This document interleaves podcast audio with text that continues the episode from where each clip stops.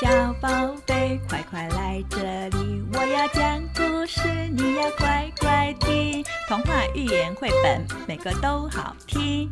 小狗、猫咪、麻雀也都飞来听。圆圆故事家，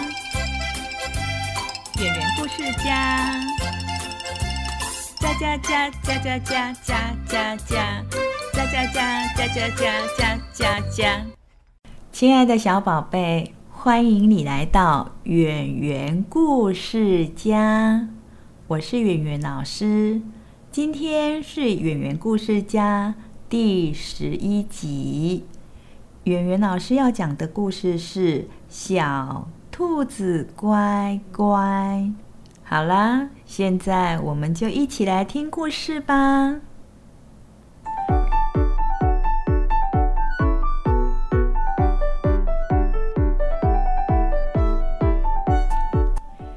有一天，兔妈妈要去菜园子采红萝卜。出门前，她叮咛小兔子们要把门关紧，不能让陌生人进来。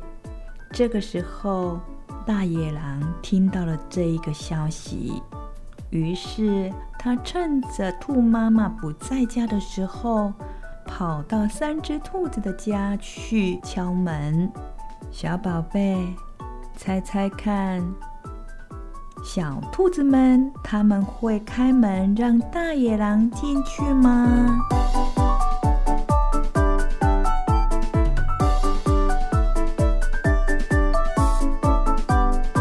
兔妈妈有三个孩子，一个叫红眼睛，一个叫长耳朵，一个叫短尾巴。有一天。兔妈妈对三只小白兔说：“妈妈要到菜园子拔萝卜，你们好好看家哟，把门关好，谁来敲门都别开门哦，等妈妈回来了再开门。”兔妈妈拎着篮子到菜园子里去了。过了一会儿，大野狼来了，他想趁着兔妈妈不在的时候。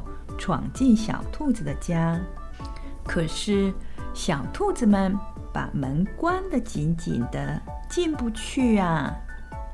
于是大野狼就坐在小兔子家门口，眯着眼睛，他正在想一个坏主意呢。这个时候，突然间看见了兔妈妈回来了。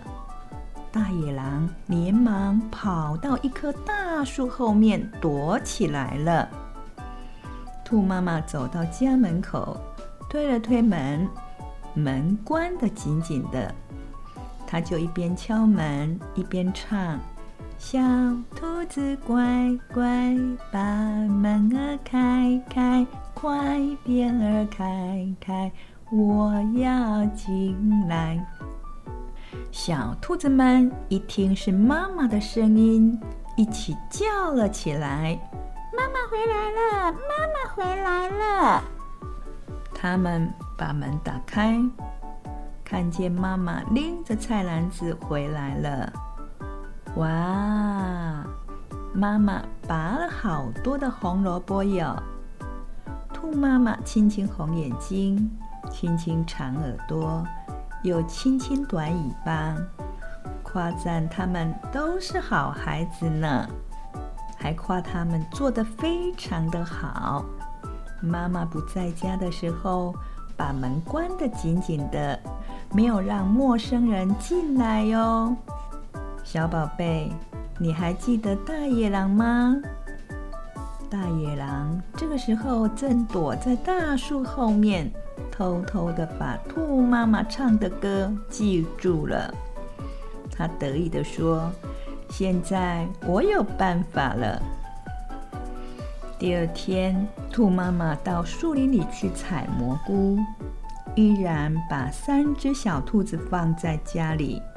出门前，他还是叮咛小兔子们一定要把门关好，谁来了都不能开门。过了一会儿，大野狼又来了。他一边敲门，一边捏着鼻子学妈妈唱歌的声音。小兔子乖乖，把门儿开开，快点儿开开，我要进来。红眼睛一听，以为是妈妈回来了，高兴的叫着：“妈妈回来了，妈妈回来了！”短尾巴也以为妈妈回来了，一边跑一边说：“快给妈妈开门啊！”长耳朵拉住了红眼睛和短尾巴说：“不对，不对，这不是妈妈的声音啊！”于是三只兔子一起往门口走去。他们从门缝里一看，不对，不对。不是妈妈，是大野狼啊！不开，不开，我不开，谁来也不开。大野狼着急的说：“我是你们的妈妈呀！”我们不信，我们不信，否则你把尾巴伸进来，让我们瞧一瞧吧。好了。我就把尾巴伸进去，让你们瞧一瞧吧。于是大野狼把它的尾巴从门缝里面伸出了一点点，啊，一条毛茸茸的大尾巴！一、二、三，嘣！小兔子们一起用力把门关得紧紧的。大野狼的尾巴。被门夹住了，大野狼疼得哇哇叫：“哎呦，哎呦，哎呦，疼死我了！放了我吧，放了我吧！”这个时候，兔妈妈回来了，她放下了菜篮子，捡起了一根木棍，朝着大野狼的脑袋狠狠的打。大野狼受不了了，用力一跳。把它的尾巴扯断了，大野狼拖着半截的尾巴逃到山里去了。兔妈妈这个时候才松了一口气，扔下了木棍，拎起了篮子，一边敲门一边唱：“小兔子乖乖，把门儿开开，快点儿开开，我要进来。”小兔子们听见妈妈的声音，马上把门打开。这个时候，看到妈妈拎着菜篮子，哇！妈妈采了好多好多的蘑菇哟。兔妈妈很高兴的说：“哇，你们真是好孩子啊！”那个晚上，三只小兔子。跟兔妈妈一起共享蘑菇大餐呢。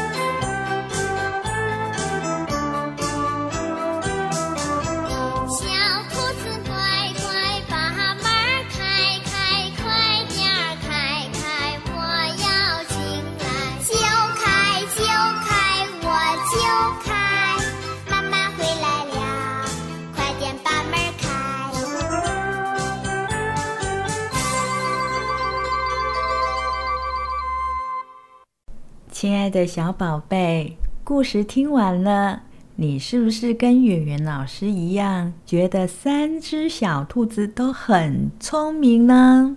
你是不是也跟三只小兔子一样，那么的聪明？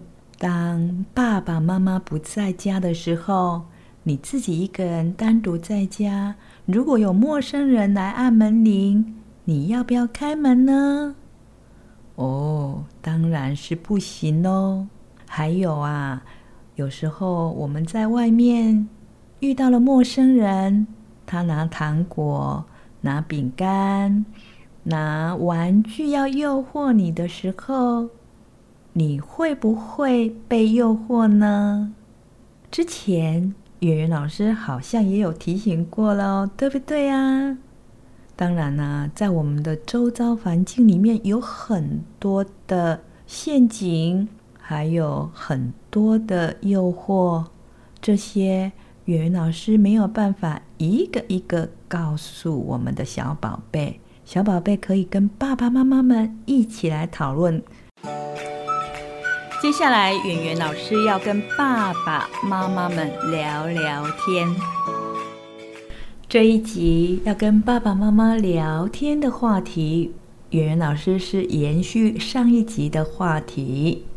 在上一集里面，我们提到有些小朋友上课的时候不专心，写功课也写得很久，常常需要爸爸妈妈在旁边盯着，否则他就是东张西望、晃神、放空。都没有办法专心，常常静不下来，注意力不集中，尤其是上课的时候不专心，写功课也要写很久，东张西望，晃神，放空，让爸爸妈妈很操心。像这样子的孩子，他的学习能力怎么会好呢？但是，袁老师要提醒爸爸妈妈，这种孩子，并不一定是他不愿意做好，而是他没有办法做好。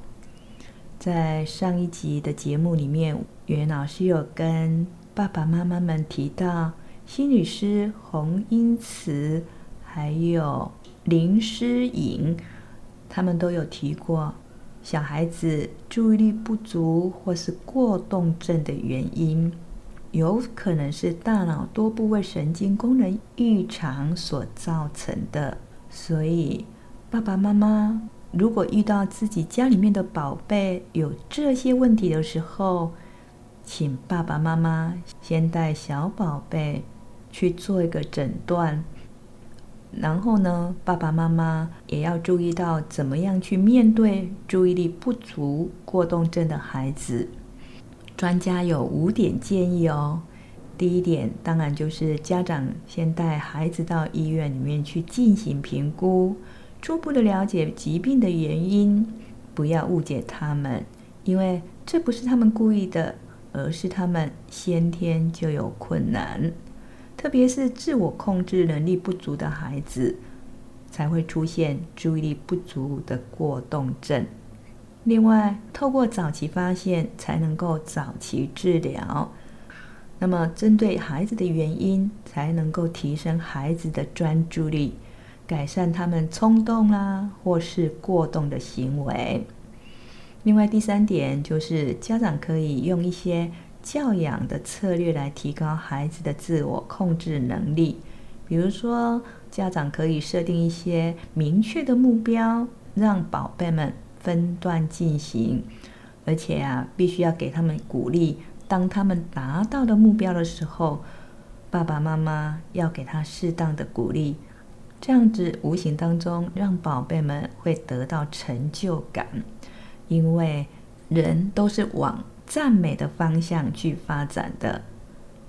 第四点就是对这样子的孩子，我们不要过度的严厉，也不要过度的放纵。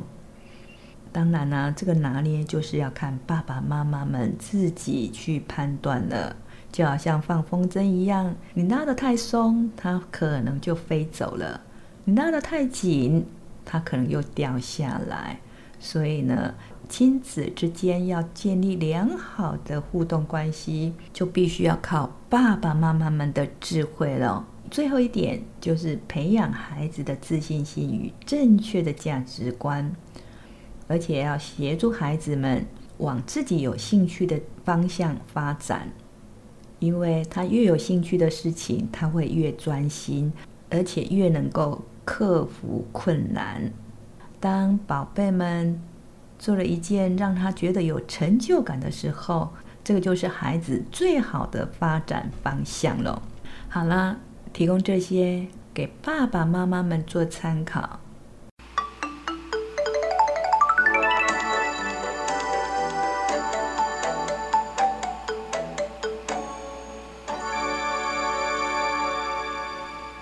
最后要邀请爸爸妈妈订阅这个频道，圆圆老师会继续讲更多的故事，让小宝贝们听。